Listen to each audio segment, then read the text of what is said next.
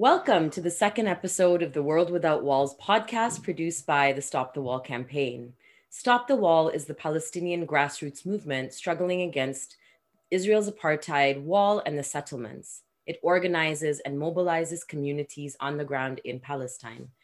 In 2017, it has launched together with other Palestinian and Mexican movements the Initiative for a World Without Walls. From a one time action against physical and systemic walls of injustice, walls, World Without Walls has transformed into a continuous space for movements from across the world to explore the connections with the Palestinian cause and among each other, and for activists in Palestine and Palestine solidarity groups around the world to learn about each other's movements and the interconnections that unite the struggles. We've been doing so through compilation of essays, online photo exhibits, webinars, and more. The series of World Without Walls podcasts will focus on the various forms of injustice playing out in the way states and corporations address the COVID 19 pandemic. For Palestinians, the pandemic has deepened the impact of Israeli apartheid in many ways.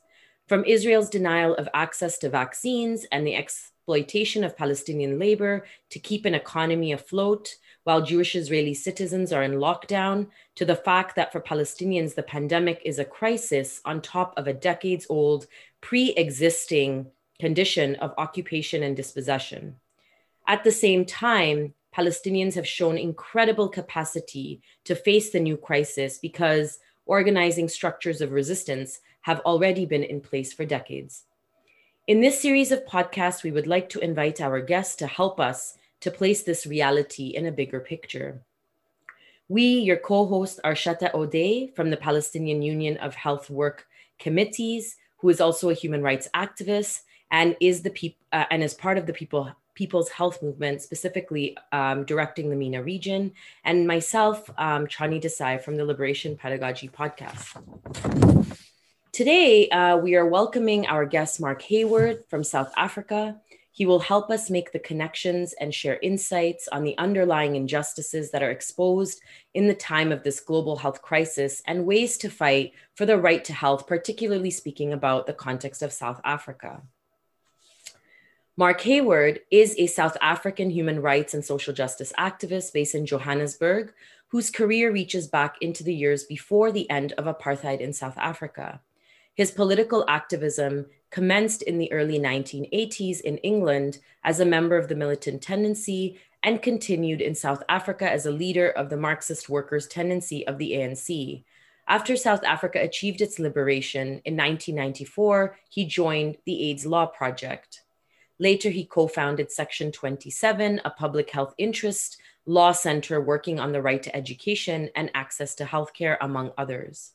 He was also one of the founders of the Treatment Action Campaign in 1998, the AIDS and Rights Alliance of Southern Africa, Corruption Watch, and Save South Africa. He's also co- the co founding co editor of Maverick Citizen, a new civil society social justice segment of the South, of South, of the South Africa's most vibrant um, and widely read online news uh, source, the Daily Maverick. In September 2020, he was appointed as an adjunct professor at the Nelson Mandela School of Governance at the University of Cape Town, South Africa. So, first, um, I would love to thank uh, Mark for being with us today. We're very much looking forward to this conversation and Shatta for co hosting. Um, and so, before we begin, I'm going to turn it over to Shatta uh, to share some more um, insight on health apartheid in Palestine. Shatta, over to you. Thank you for your introduction and for um, uh, holding this kind of important uh, session uh, related to the apartheid uh, wall and uh, the health condition of the people, Palestinian people. Uh, in general, um, and maybe everybody follow up that this, um, this apartheid wall is um, have a lot of consequences on the uh, Palestinian uh, living in terms of uh, uh social, uh, economic, uh, and in terms of the political system in, in general. Added to that, the political deviation that occurred in 2006 and the fragmentation of the, of the geographic area of the Palestinian people um, Uh, that already uh, divided uh, of because of Oslo Accord to Area A, A, Area B, Area C, and this is an extra uh, apartheid uh, having the wall and the extension of the wall and continuation of the uh, apartheid wall that divided the people, limited the resources, limited the people uh, their uh, um, uh, their right to access, their right to free movement. there is a lot of difficulty um, to travel from Gaza Strip to uh, West Bank area or to enter Jerusalem. And there is a lot of consequences in on health condition because the most important uh, uh, services and uh, hospitals, the Arab one or Palestinian hospitals are exist in Jerusalem, the more advanced one. And any people uh, from West Bank or Gaza, when they want to, uh, to go for advanced treatment like for uh, open heart surgery or cancer or dialysis, that means he, he needs to go to Jerusalem, and uh, which, which means that he, they need a uh, security permission. And the um, human rights organization, they document that about 40% of the permissions uh, who are um, uh, given or uh, they uh, submitted to the uh, Israeli security, they are refused. That means they deny the people right to health in, in this condition.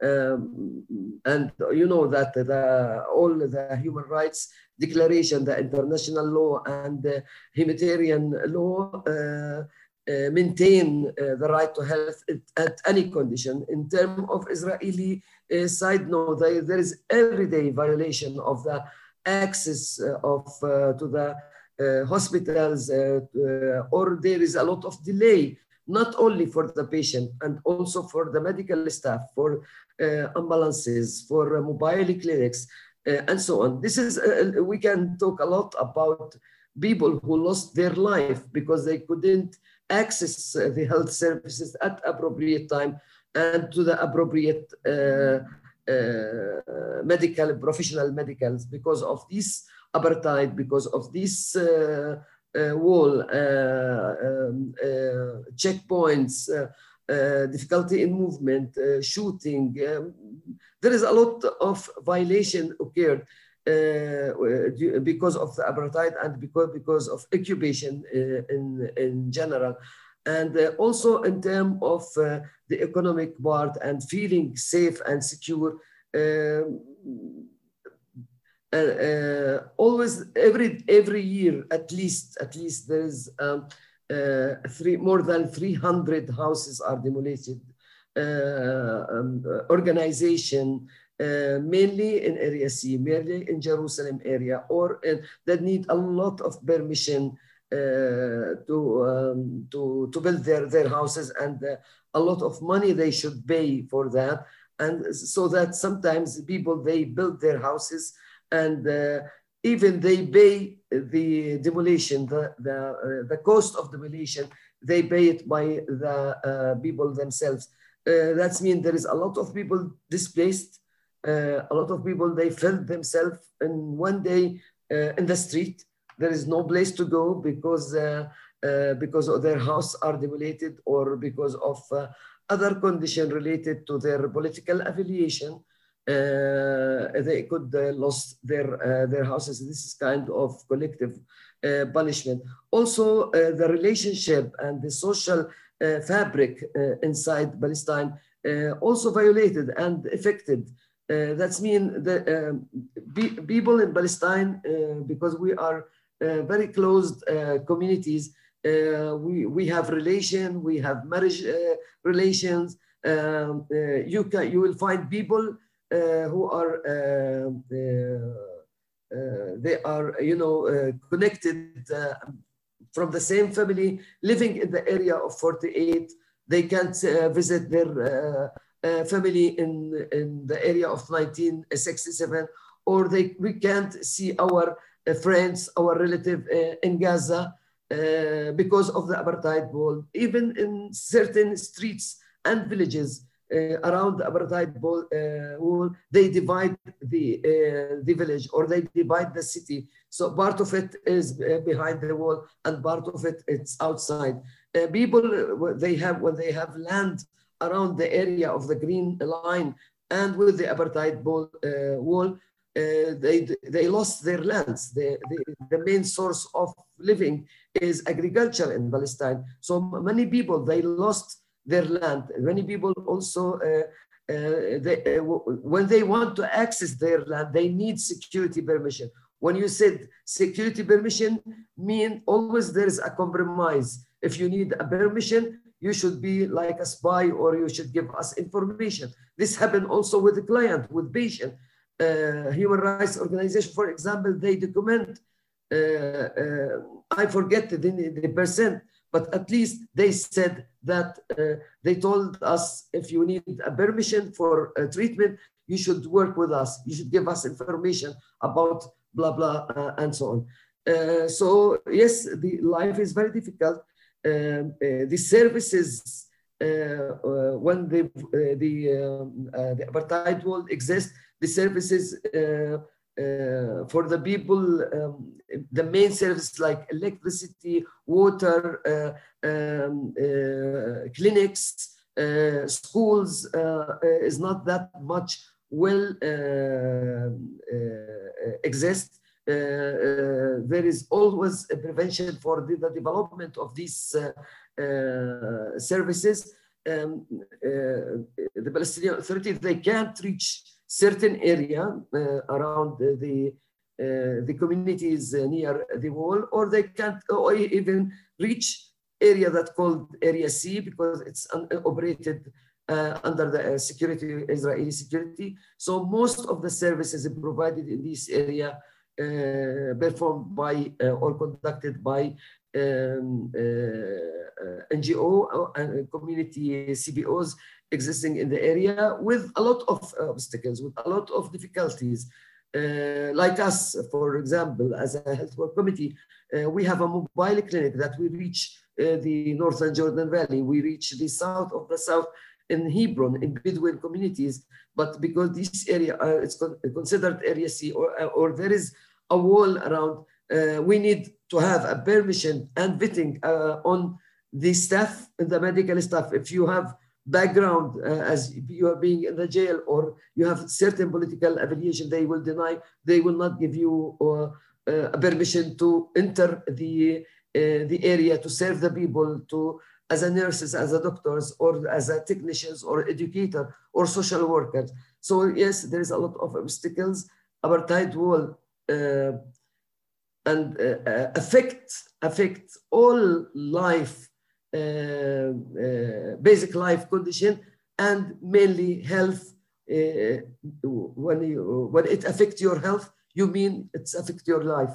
You, uh, the bane of, of it is being to, to you your died, and there is cases recorded they died because they do not reach the treatment on appropriate time.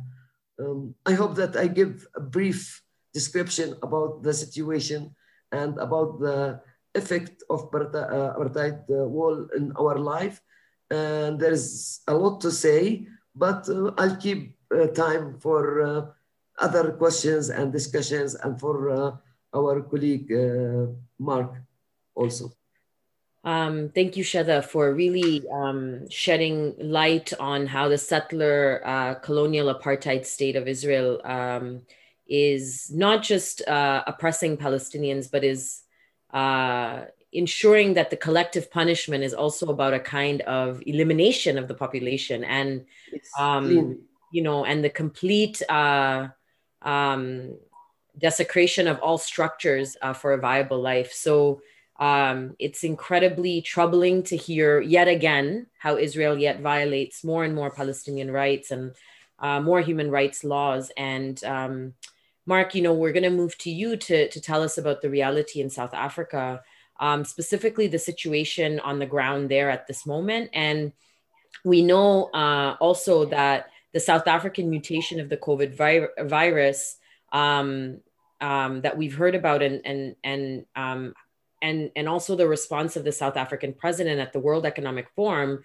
um, has called for richer countries to stop corona nationalism um, and to share vaccines. So I'm just wondering if you can provide both um, insight on what the situation looks like on the ground, as well as this um, call uh, for um, richer Western states in particular to, to stop this corona nationalism.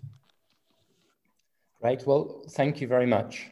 Uh, and first of all, I'd just like to uh, express solidarity uh, with what Shatta has just said solidarity of activists, human rights activists in South Africa with the Palestinian uh, struggle. We are with you 100%.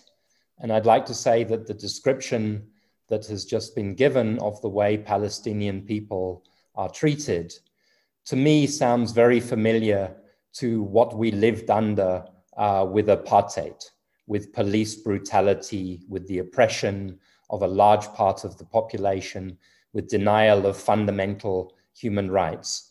And in our country, you know, when we were under apartheid, we depended on international solidarity from human rights activists.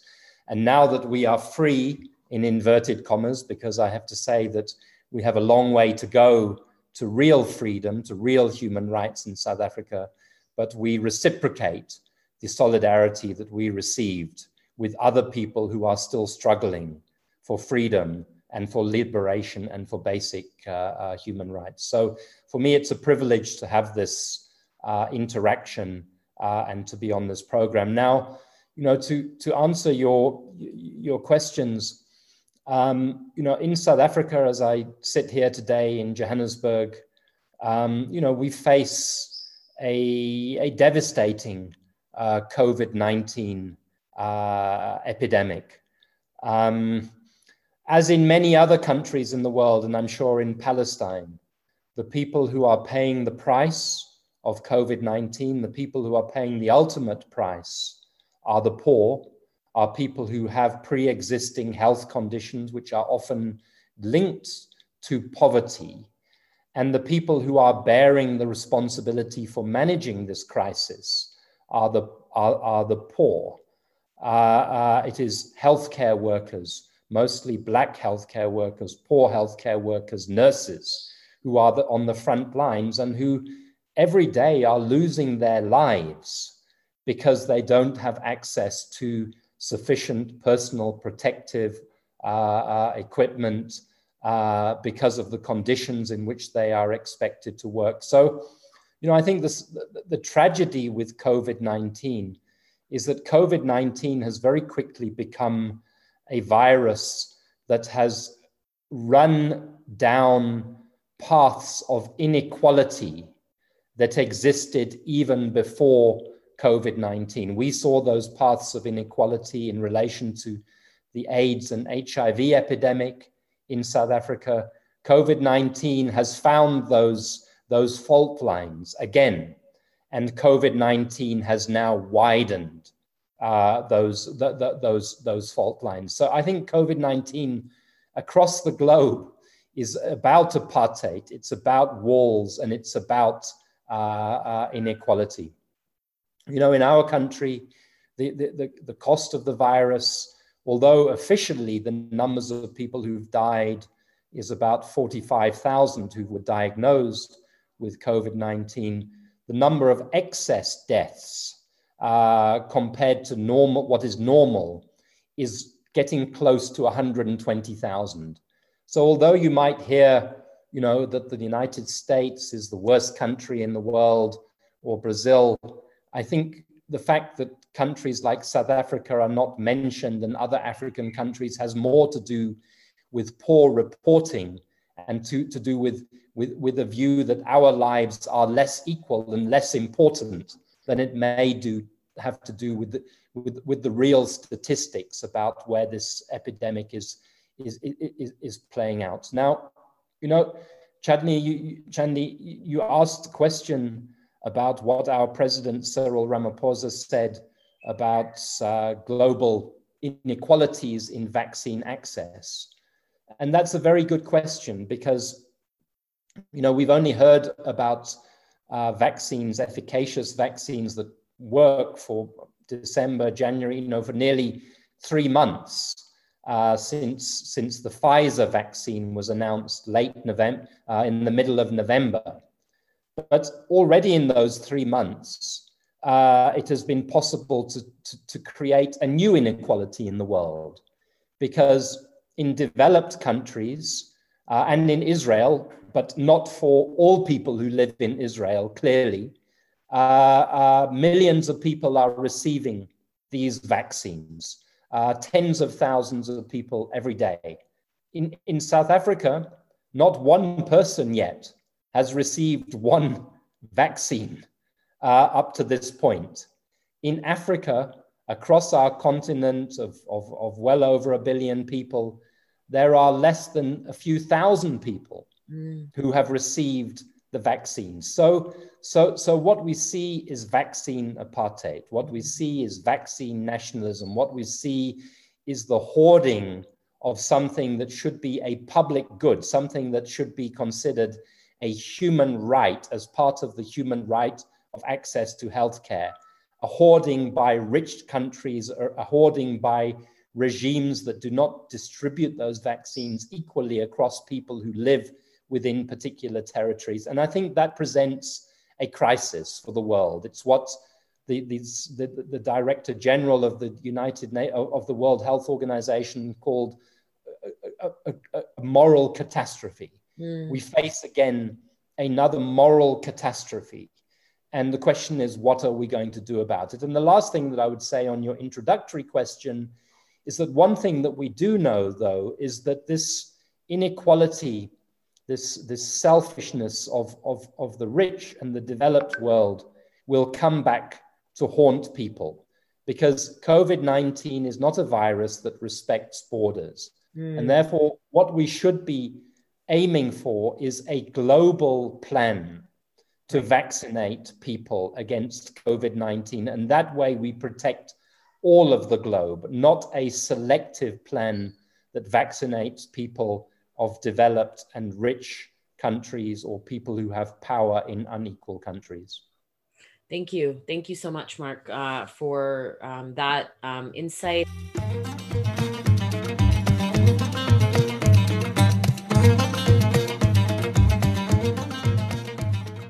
Going to turn it over to Shatta to speak about the structural analysis and parallels uh, um, with Palestine.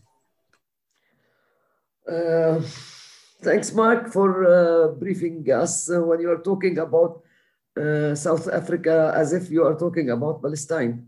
Yeah.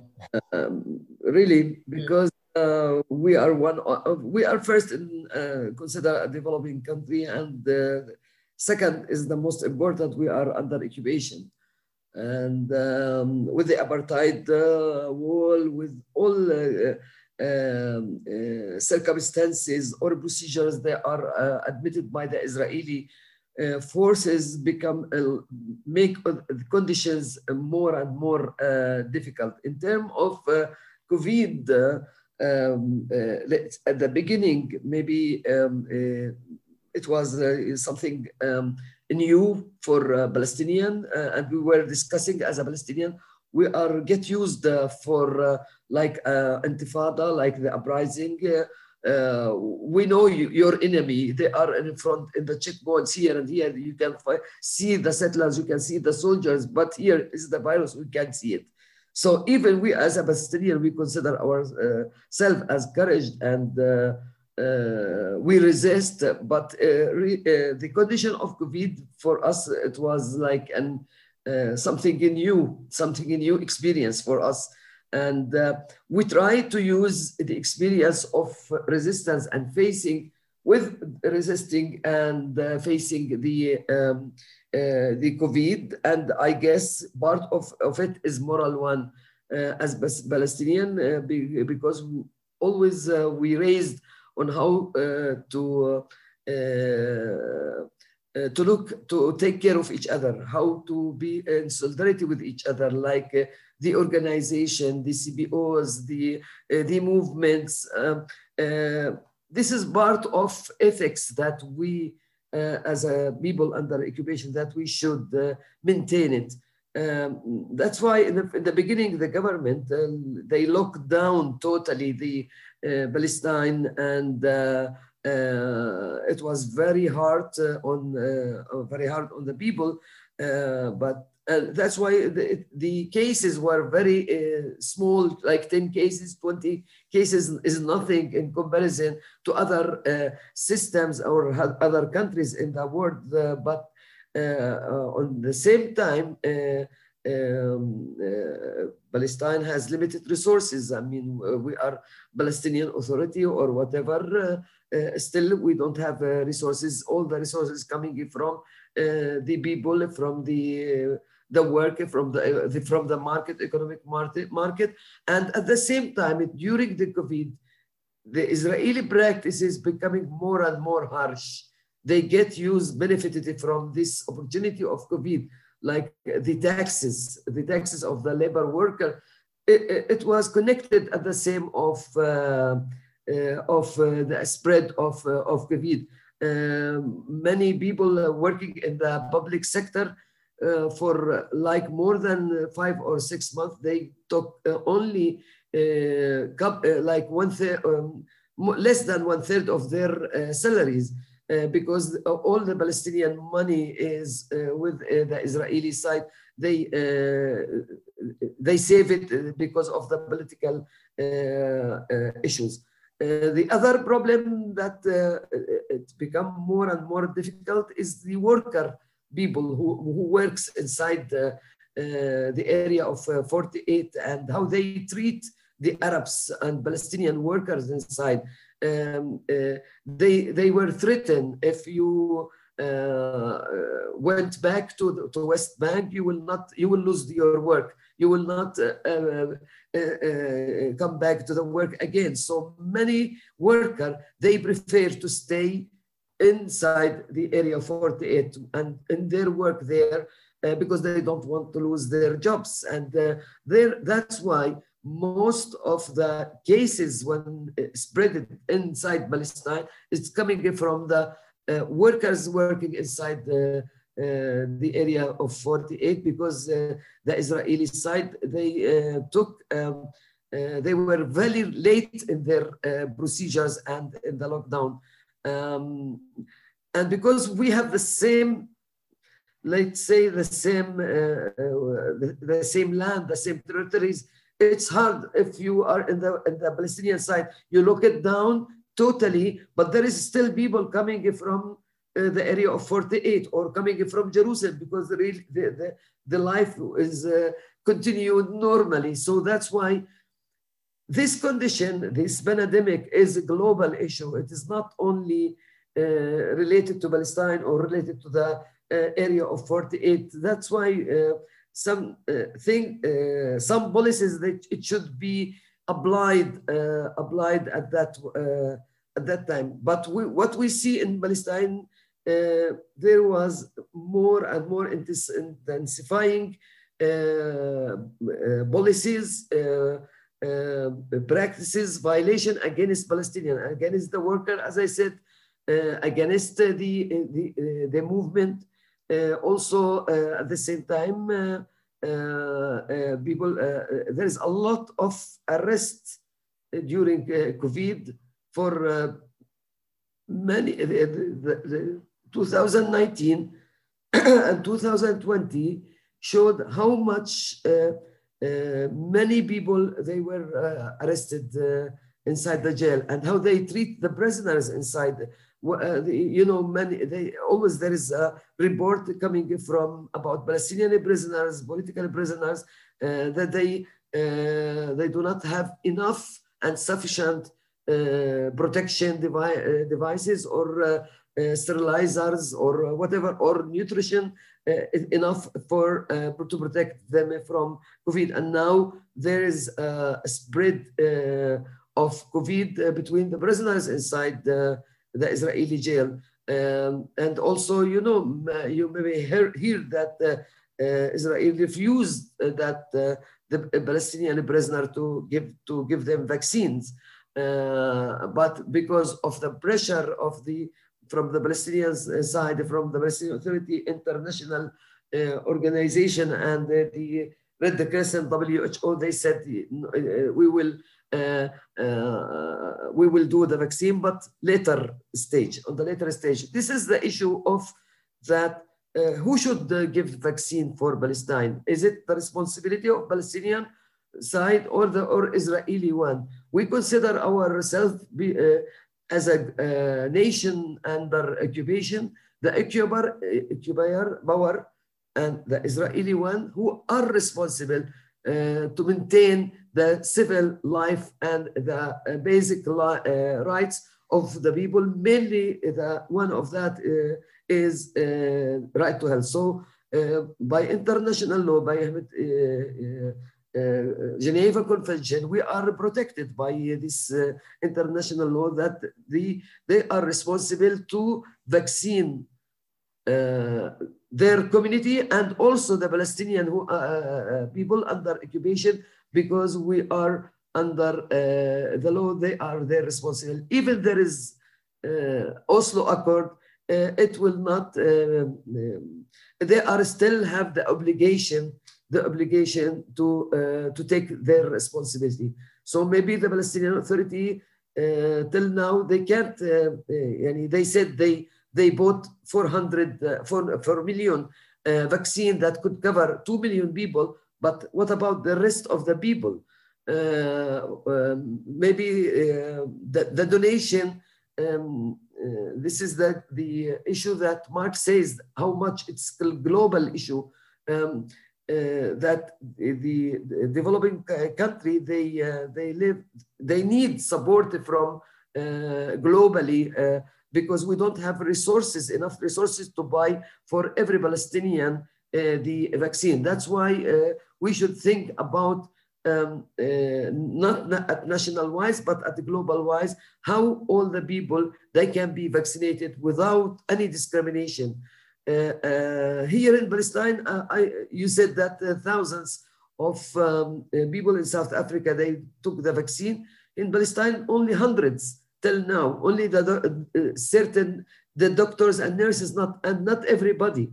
Um, uh, they start with the public uh, sector. Uh, now the NGO, the private sector, did not have the vaccine yet because because we can't. I mean, because we don't have enough. Till now, even the Palestinian Authority they bought from Russia the 400 uh, the four, uh, 4 million, and uh, there is um, there's some donation about 10,000 vaccine for whom 10,000 vaccine. So there is they are doing now the vaccination, but um, the 4 million vaccine also when they will be imported or deported or coming from outside, not only the vaccine, the medication, uh, the equipments, the consumables, uh, the medical machines, because uh, uh, Israeli, they control the border, they control the airports, they control uh, the, uh, the sea, the, everything they control it. So always there is a bureaucracy, there is a delay.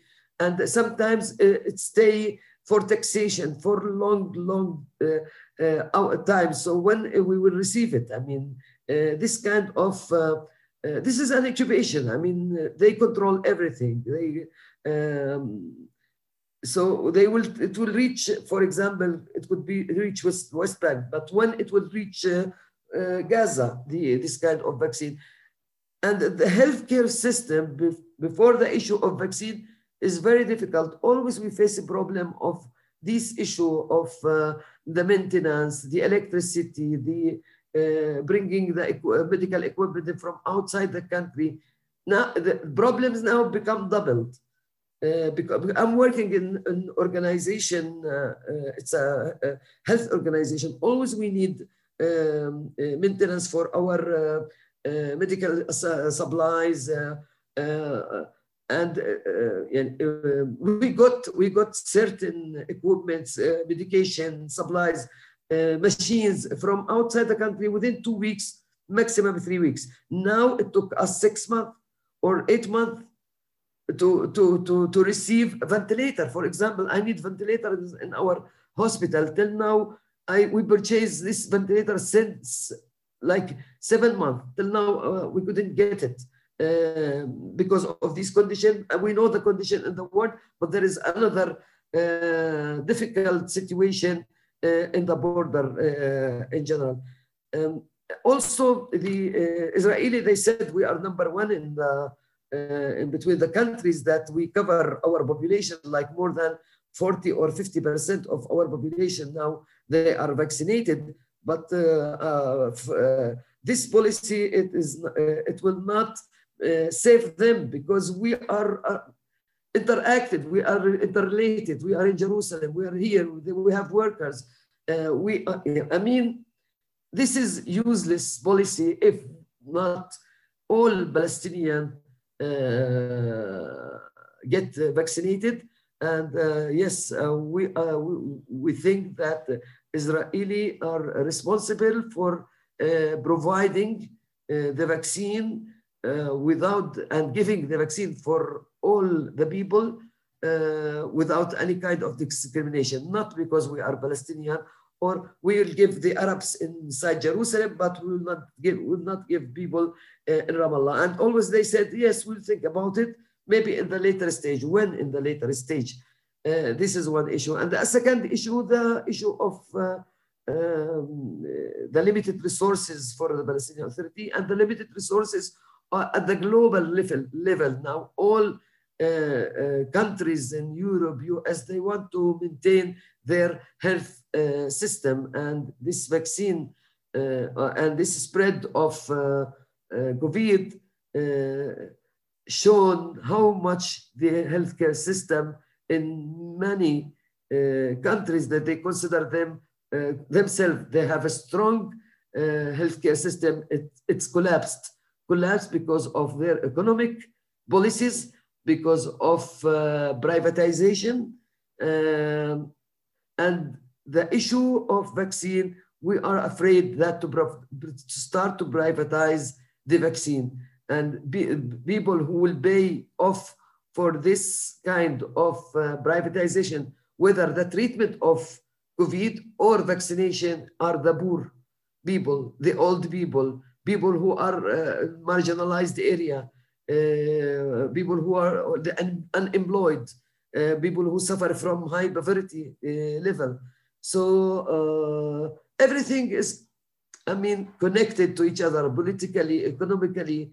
The, the policies, the new liberal, liberalism policies that affect the issue before vaccine and now before the vaccine and before COVID, now we get we think that this policy, we show it, uh, it, it is clear uh, the implication of these policies on the world. These people who um, start to work on uh, preparing this vaccine and uh, uh, and within six months, we don't know even the effect of the vaccine. All of it is money, uh, medication and vaccine uh, it's uh, it's an investment. I mean, and it there is there will be a lot of return uh, for these countries who and it's there, it is not a country it is not a public it's a private sector uh, who uh, produce this.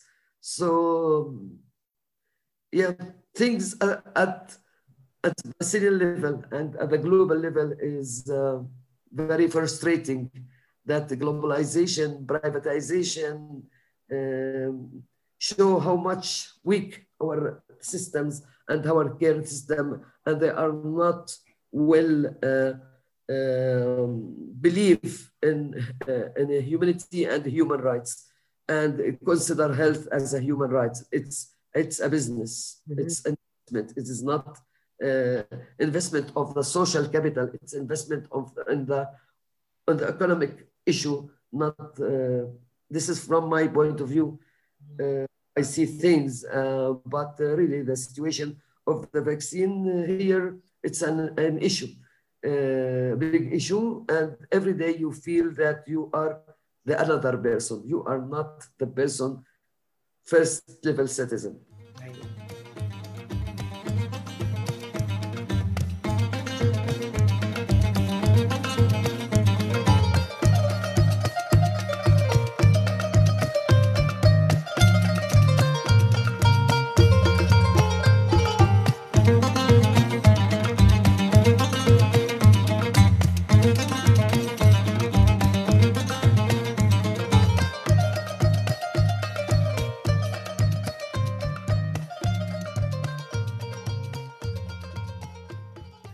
So I mean, just to um, also think through what both of you have said, uh, it's very clear that this is a vaccine with no borders. Um, and as Shada has just mentioned, uh, not just you know borders across uh, territories, but also in relation to the prisons. Um, this is in the prison system, and um, the prison population, uh, political prisoners, are being denied uh, also their right to health in in really uh, significant ways, and the role of capitalism in, in uh, global capitalism in really uh, shaping the relations, economic, political, social, in um, how this crisis is being uh, managed and the profits that are being um, derived by corporations um, in um, also uh, distributing um, and not distributing these vaccines and uh, in deciding whose lives are uh, worthy and whose lives are not. So I want to take us a little bit back to the. the thank, you, uh, thank you, Chandni, uh, for putting my idea in a perfect English. you know that it is not my first language. So, yes, exactly you use the terminology that I should be using.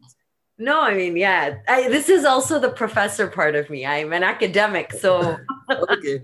Okay, no, but you get my idea very well, and you uh, reface it. Uh, this is exactly what I need to, yeah, to be explained in this way. Thank yeah. you. Um, so actually, I want to take us a little back also to history, Mark. Uh, you know, you were involved heavily uh, with the fight against apartheid and then the struggle uh, for the right to health and access to medication for HIV positive and AIDS affected people.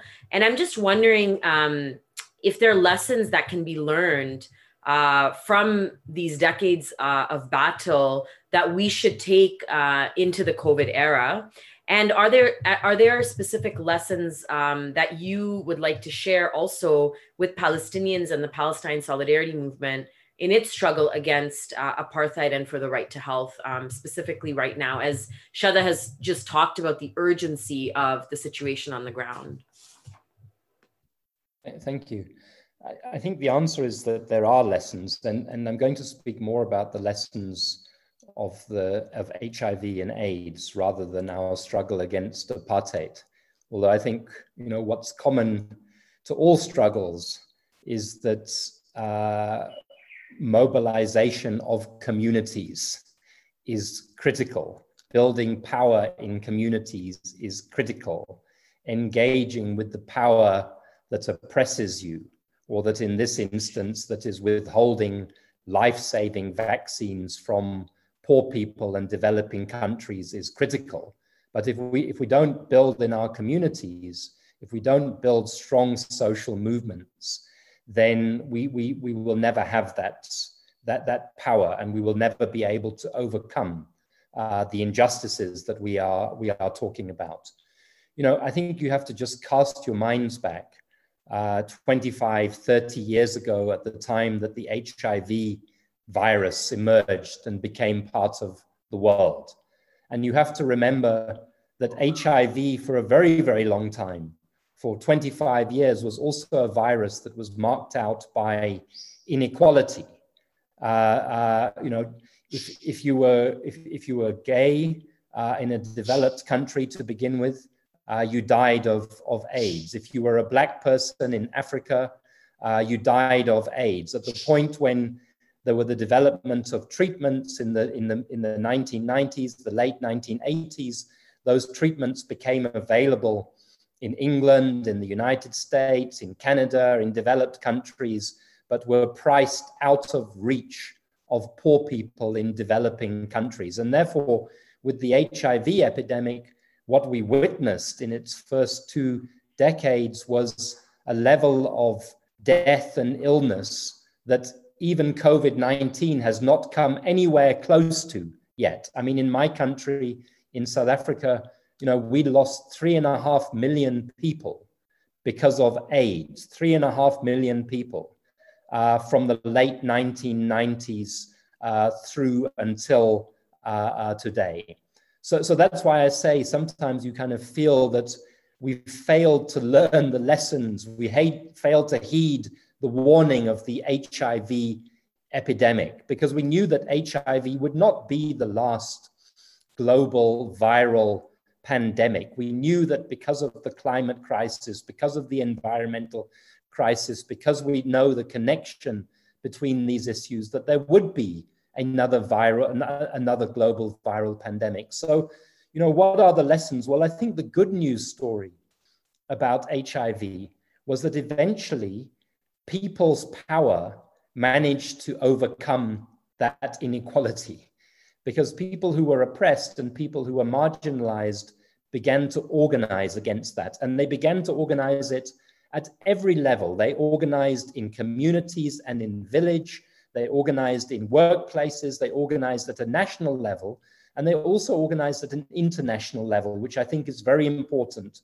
when we talk about uh, COVID, COVID-19, to learn that lesson as well, that poor people made a nuisance of themselves in front of the United Nations, that poor people worked with activists in developed countries to protest and to make their, their, their voices uh, uh, heard. I think, though, there are a few kind of key ingredients or parts of a formula of organizing, which I think are perhaps missing uh, uh, at the moment in the response to, to uh, uh, uh COVID. I think the first thing is solidarity. Uh, you know, what I have heard today about what is going on in Israel is shocking. I don't think that very many people in the world are fully aware of the experience that has been described in this podcast of the inhumanity, inhumanity of the violations of human rights. So, so we have to build that solidarity. I don't think there's enough of an understand, pardon me, of an understanding yet amongst good people and activists in rich countries about what our situation is in poor countries when it comes to COVID and the need to act in solidarity and to stand uh, uh, uh, beside us. That's the first thing. The second thing is that I think is missing up to now is that you know a, a key to our mobilization was learning what we call treatment literacy, was learning the science of HIV. We have to learn the science of COVID. We have to learn the science of vaccine development. We have to learn the science of, of, of COVID treatment when there are more treatments. Because if our demands are going to be made effectively at the tables of power, we have to engage equally at, that at those tables. And that means that our demands have to be well evidence based and informed and in, in, intelligent. So that is, I, I, think, a second critical uh, lesson that I would draw in, into COVID. And the third thing that I would say is how do we frame, how do we understand COVID? Um, you know, some people would like us to think that COVID is just a, this virus that emerged in China that is, is has nothing to do with politics, nothing to do with economics, nothing to do with, with, with, with governance. COVID is a, is, is a virus whose roots are in politics, whose roots are in inequality. And that's what we said about AIDS as well. You know, the early people who fought AIDS in New York, people like Larry Kramer, I remember you know, him saying, there's nothing in this bloody AIDS epidemic that is not political, that is not a political issue. And increasingly, we're seeing there's nothing in this COVID epidemic that is not a political issue. So we have to frame COVID as an inequality question. Mm. We have to frame COVID as a human rights question.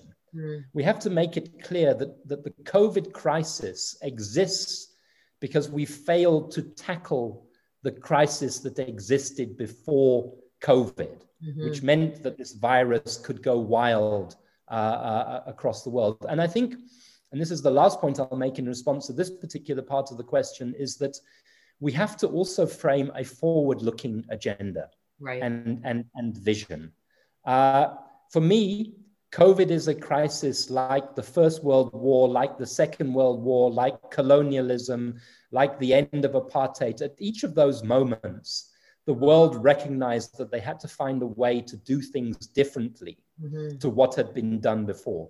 COVID teaches us that we have to do things differently. And what worries me is that as we get beyond the COVID crisis, the rich and the elites will want to rebuild society in the way that it was before the start of the COVID crisis.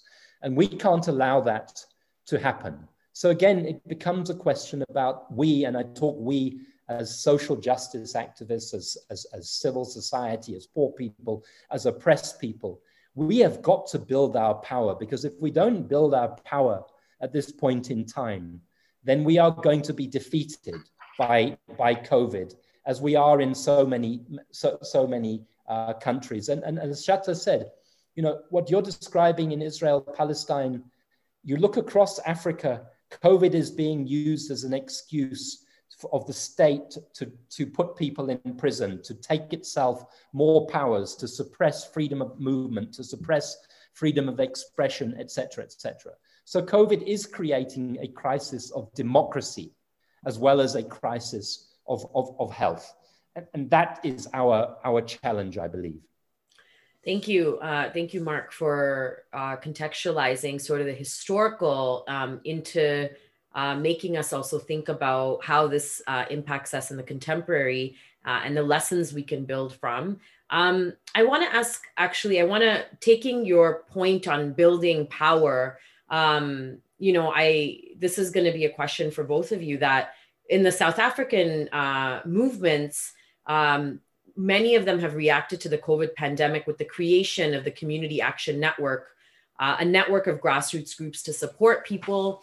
Um, and this looks quite similar to what has happened also in Palestine when people have organized.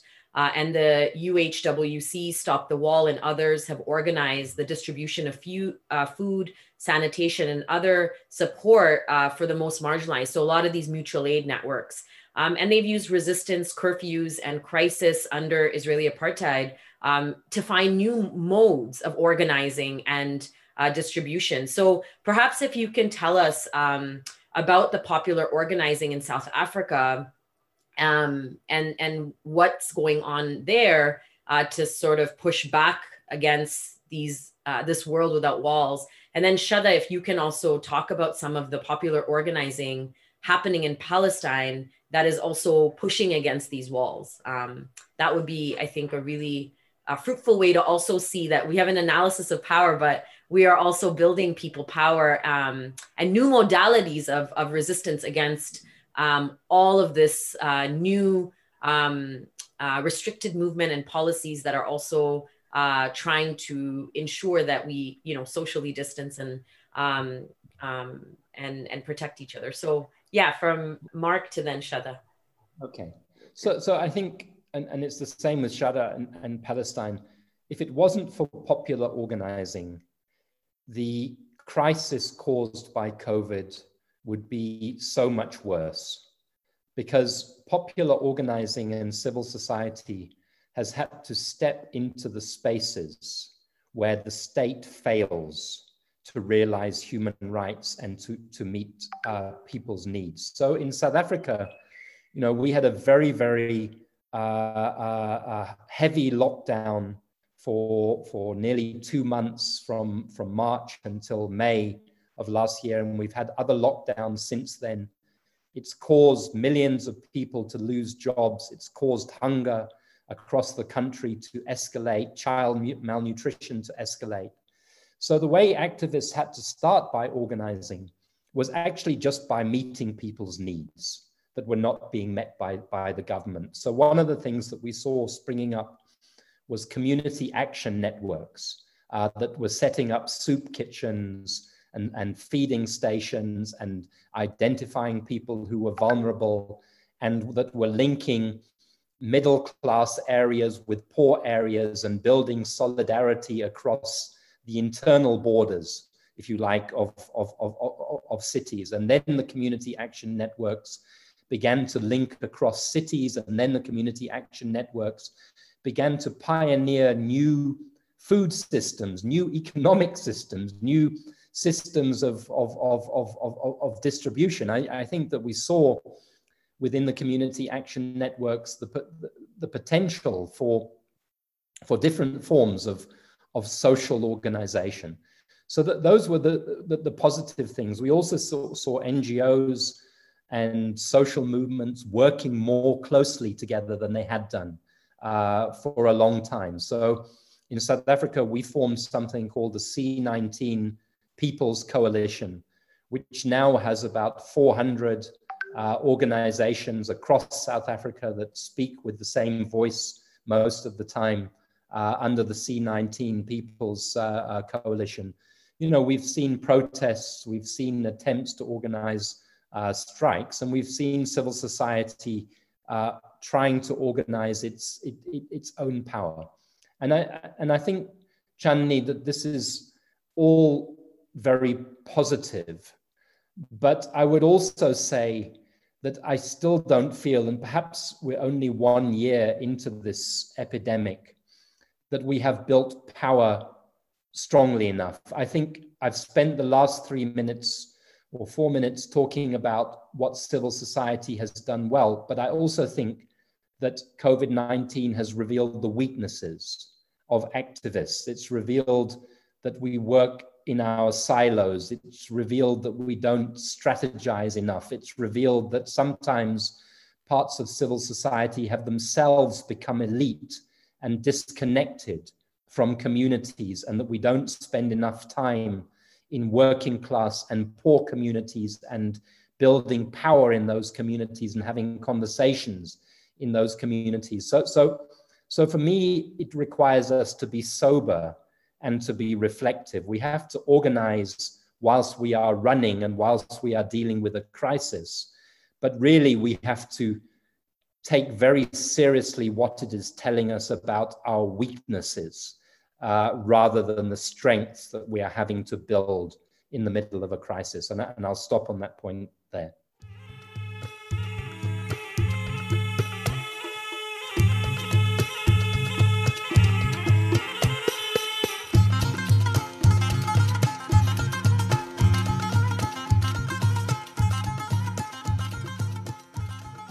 Just yeah, I just want to comment before I uh, move uh, to Shada here is I think you're you highlighting yes we have built uh, power, but there's also many internal contradictions within our own struggles, and I think the class part of struggle sometimes also has been um, erased or shifted at, in in particular contexts, um, and so I think uh, reviving or strengthening uh, some of the class aspects of struggle and, and really connecting it to the other aspects, be it economic, racial, to see, you know, all of this within an interlinked way, I think is uh, ways to not just strengthen the strategy and the theory of the work, but also you're right that people need to be mobilizing across groups, not in silos, and not just within the context of nation states, but as you say, across uh, across across borders and across political movements. And I think this is where I guess the People's Health Movement um,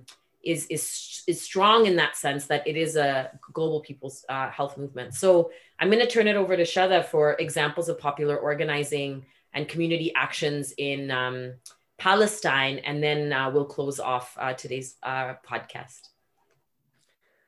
Okay, thank you. Um, the, you know that uh, in Palestine, the, the, civil society organization and the movement uh, considered uh, they are uh, powerful and they are strong because um, uh, historically they are exist before the Palestinian Authority.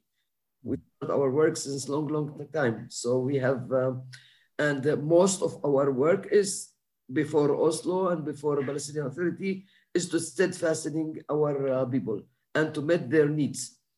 And when the Palestinian uh, Authority came, they received a very um, weak healthcare system because most of the budget uh, was located for the Israeli side and for the Palestinian, they have a very minimal. So the, the hospitals, the clinic was very poor with very poor services. The best services were provided by NGOs and the private Palestinian private sector.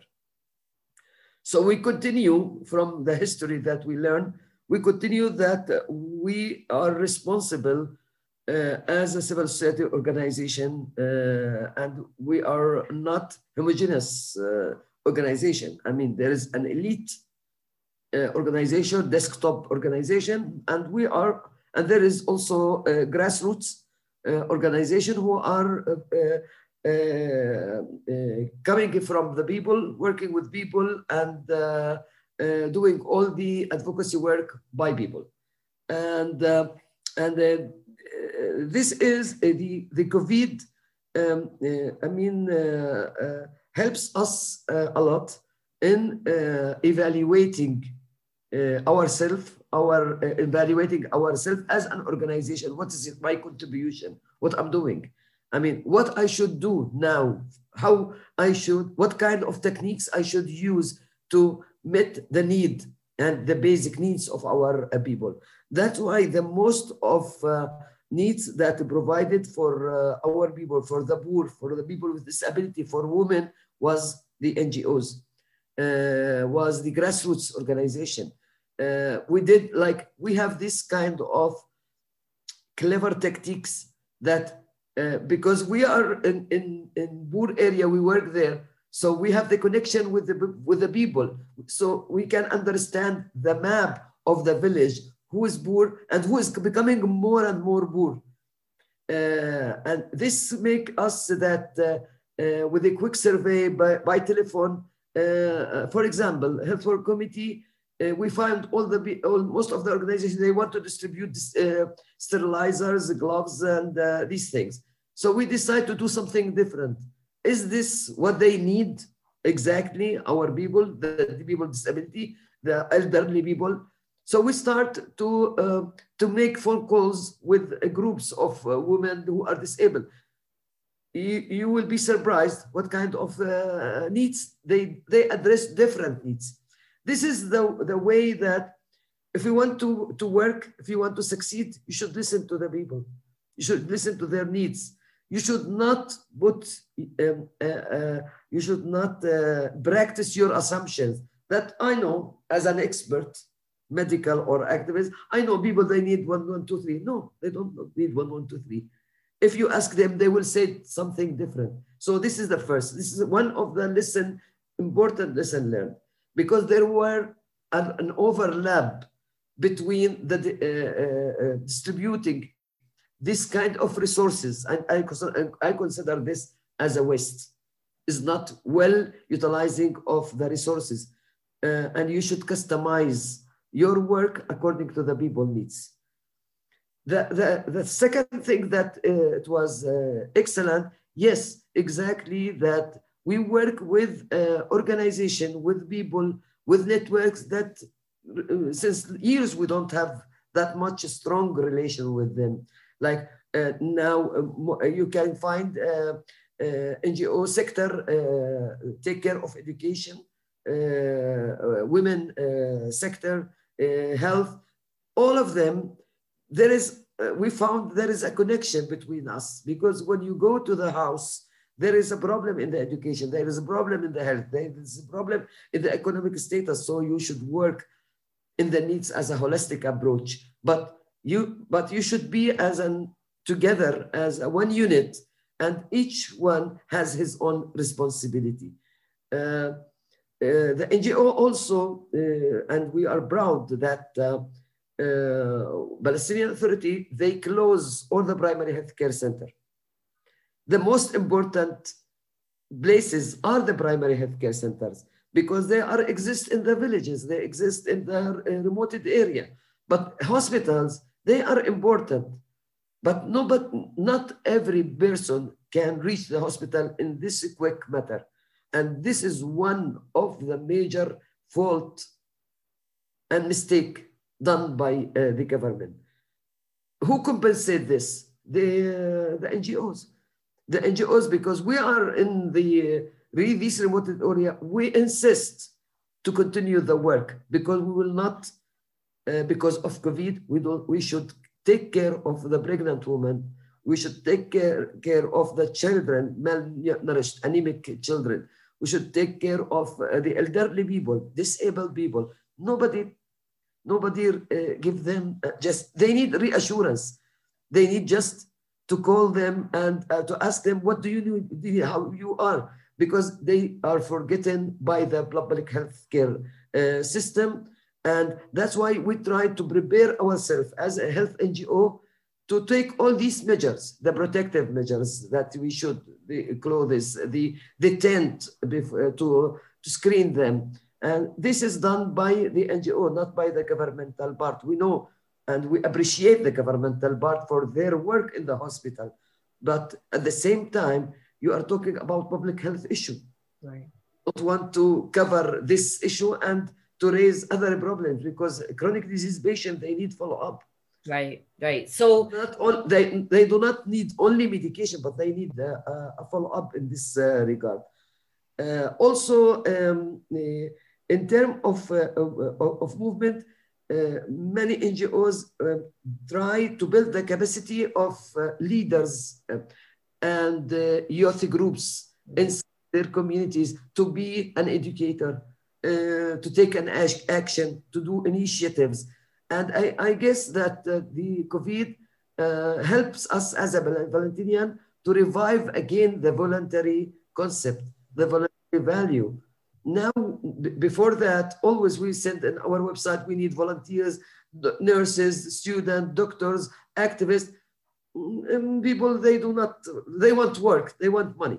But now, always we have, uh, I mean, uh, they, a lot of youth uh, they send us, we want to, to work with you. We want to be a volunteer with you. Now we have a, a program for the volunteer. And we uh, want to, uh, uh, the concept of volunteerism should revise, revived again by the COVID, which is, I mean, founded and something positive. Um, people, they should feel that how to find solution for their uh, small, for their community. Uh, this is part of the resilience resilience to COVID, resilience to occupation, resilience to apartheid, how we are uh, uh, we can find a solution uh, by uh, uh, to do solidarity to each other. And who should take the lead? The, the youth, the women, the groups there. Uh, we work with them and if they need like some supplies, we give them supplies, but we, we work with them how to think to find the resources inside their communities. Uh, uh, this is a beauty of work. Uh, and I guess it's very interesting. Um, I don't want to say during the COVID, it's closed for two months. every day I wake, I slept and I was waiting when I will be, become six o'clock in the morning because I want to go to the work. Mm. I never stay at home during COVID because really I interest the new way we will start to work with. Right, right. And uh, uh, the techniques we were used and how, uh, and uh, um, you work also not only with, with people, yes, you should do work in advocacy.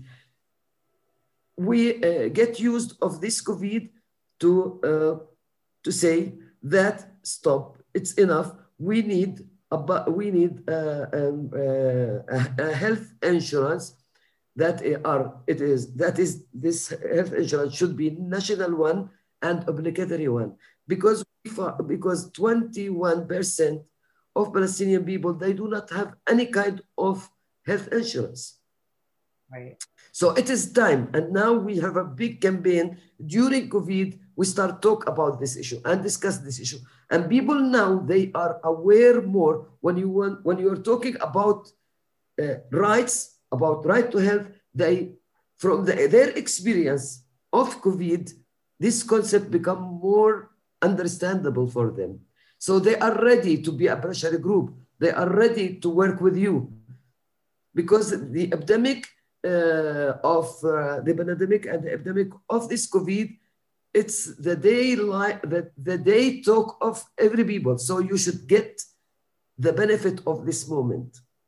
Yes. To talk yes. about rights, to talk about the human rights, the connections of uh, rights together, right to education, right to health, right to freedom of thought, freedom of uh, opinion. Because during the COVID, the violation coming from Palestinian Authority and from Israeli side, many uh, uh, freedom, um, I mean, thoughts or uh, media professionals because they they write on the fair in the Facebook they were in jail from mm-hmm. Palestinian Authority, not only from the Israeli side. So they get the benefit of emergency law enforced on the floor to, uh, to do this kind of violation.